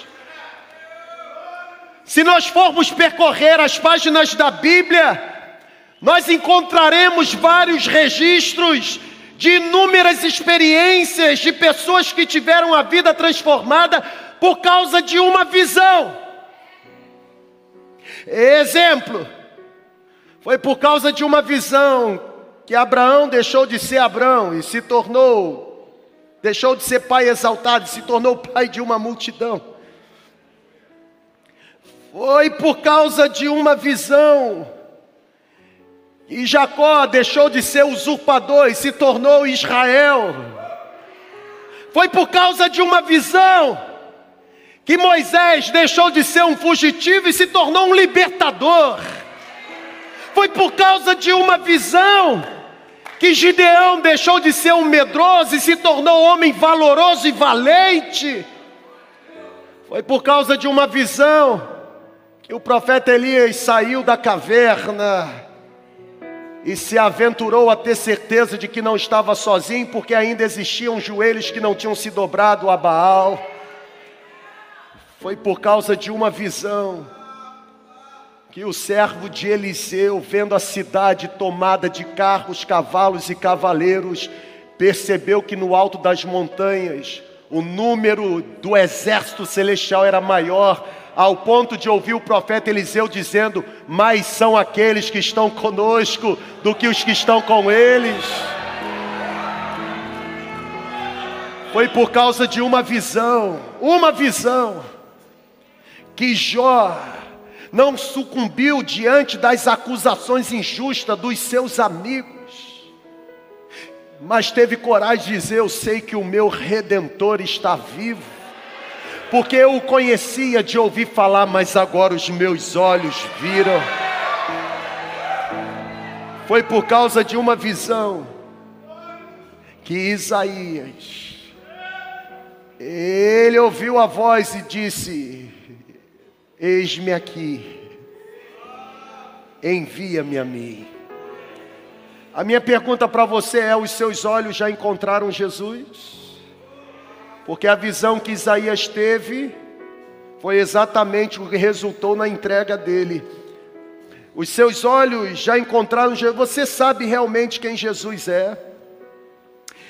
Você conhece a verdadeira identidade de Jesus? Eu tenho absoluta certeza que se os seus olhos encontrarem Jesus, será impossível você resistir o chamado de proclamar o Evangelho de Jesus para aqueles que estão perecendo e correndo risco de irem para o inferno.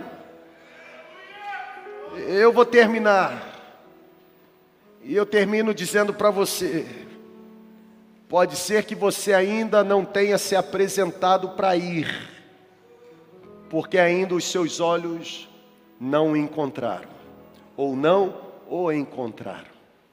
Enquanto os seus olhos não encontrarem Jesus, você não será capaz de fazer o que Jesus deseja que seja feito por você. Como é que está aí o seu coração? O que está queimando aí dentro? Assim resplandeça a vossa luz diante dos homens para que os homens vejam as vossas boas obras e glorifiquem a vosso Pai que está nos céus. Vamos celebrar o Senhor.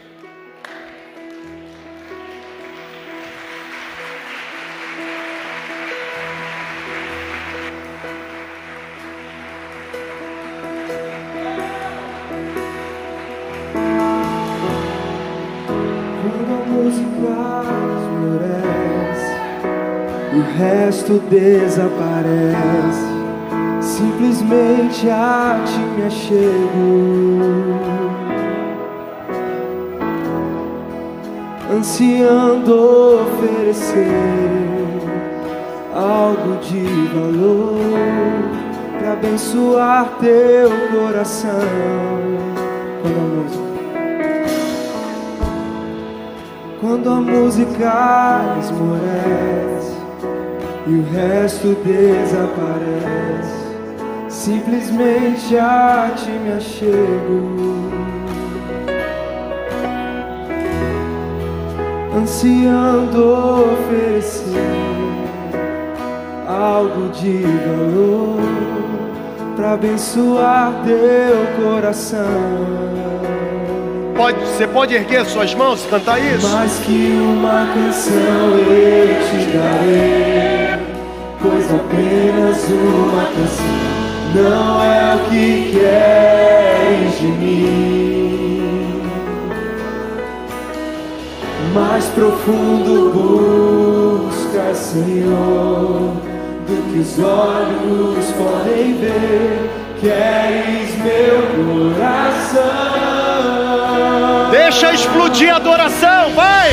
Estou voltando à essência da adoração. A essência és tu. A essência és tu, Jesus. Oh, me perdoa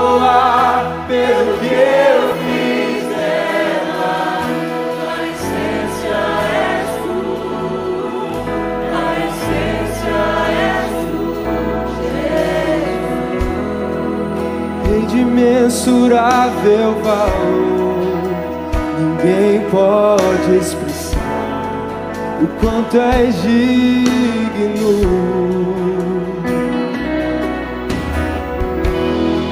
Embora eu seja pobre e fraco, tudo que tenho é teu, cada fôlego meu.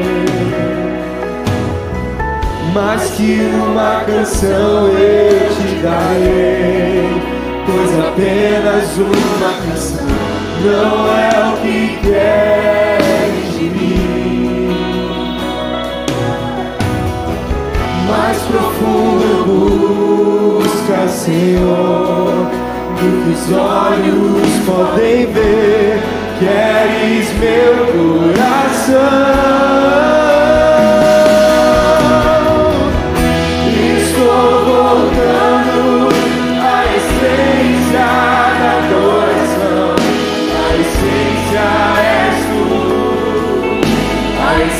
Essência és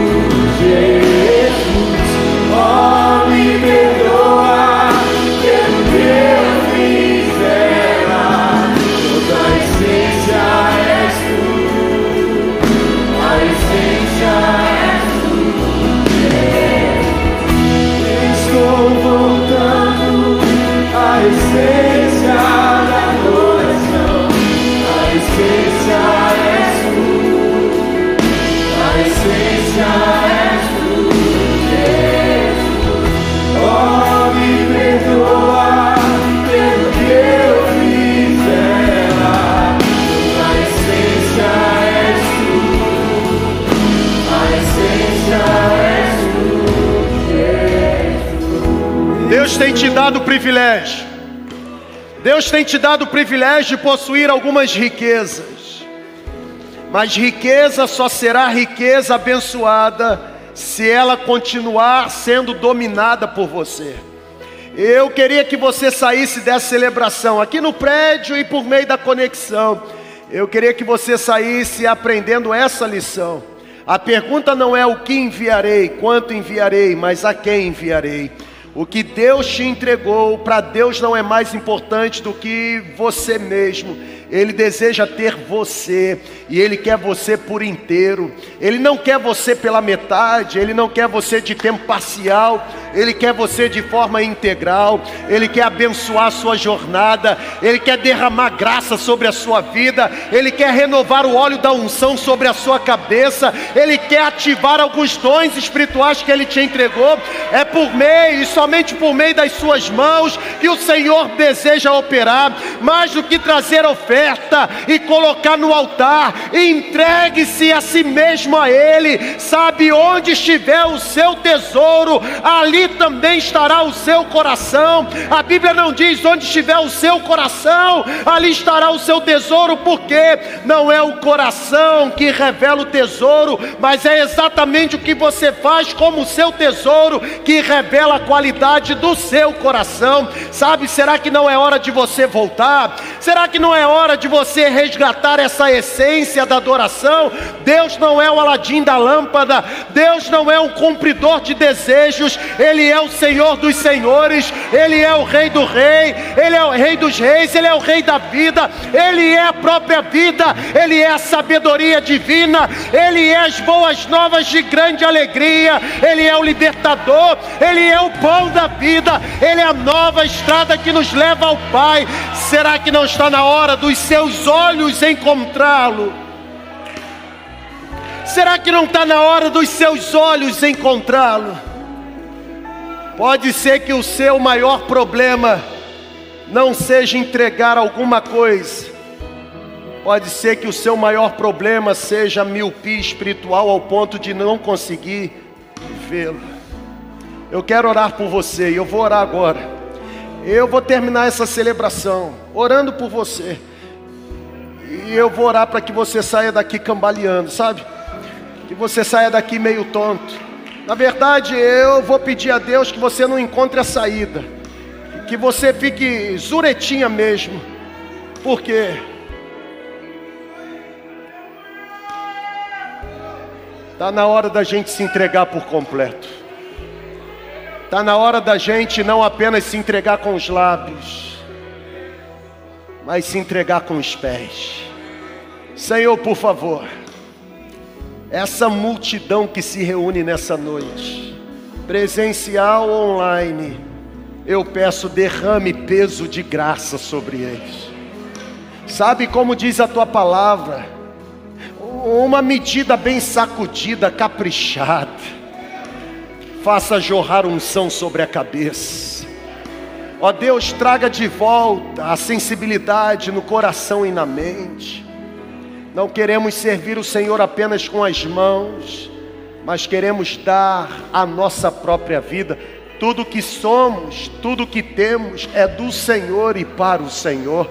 O trabalho que fazemos ou o trabalho que produzimos é para o Senhor. Ó Deus, a família é do Senhor, a roupa é do Senhor, o meu coração e a minha mente pertencem ao Senhor. Do Senhor é a terra, a plenitude, o mundo e todos aqueles que habitam sobre a face da terra. Por isso, como diz o salmista, bendirei o Senhor em todo o tempo, e o seu louvor estará continuamente nos meus lábios lábios. Abençoe esse povo, abençoe esse novo ciclo da nossa jornada missionária. Abençoe, ó Deus, os vários projetos que já temos e aqueles que nós ainda teremos, as parcerias, ó Deus, que iremos realizar. Que tudo produza sorriso nos teus lábios, glória para o teu nome e um alcance maior de gente sendo resgatada do império das trevas e conduzida para o reino do Filho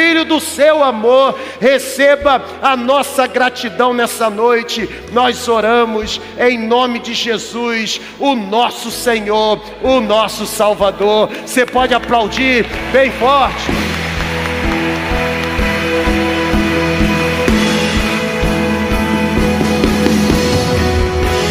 Estou voltando à essência da adoração essência é tu, a essência é tu, Jesus. Oh, me perdoa pelo que eu fiz dela. A essência é tu, a essência é tu, Jesus. Estou voltando à essência da adoração a essência és tu, a essência és tu, Jesus. Oh, me perdoa pelo que eu fiz dela, quando a essência és tu, a essência és tu, Jesus. Estou voltando à essência da adoração. A essência és tu, a essência.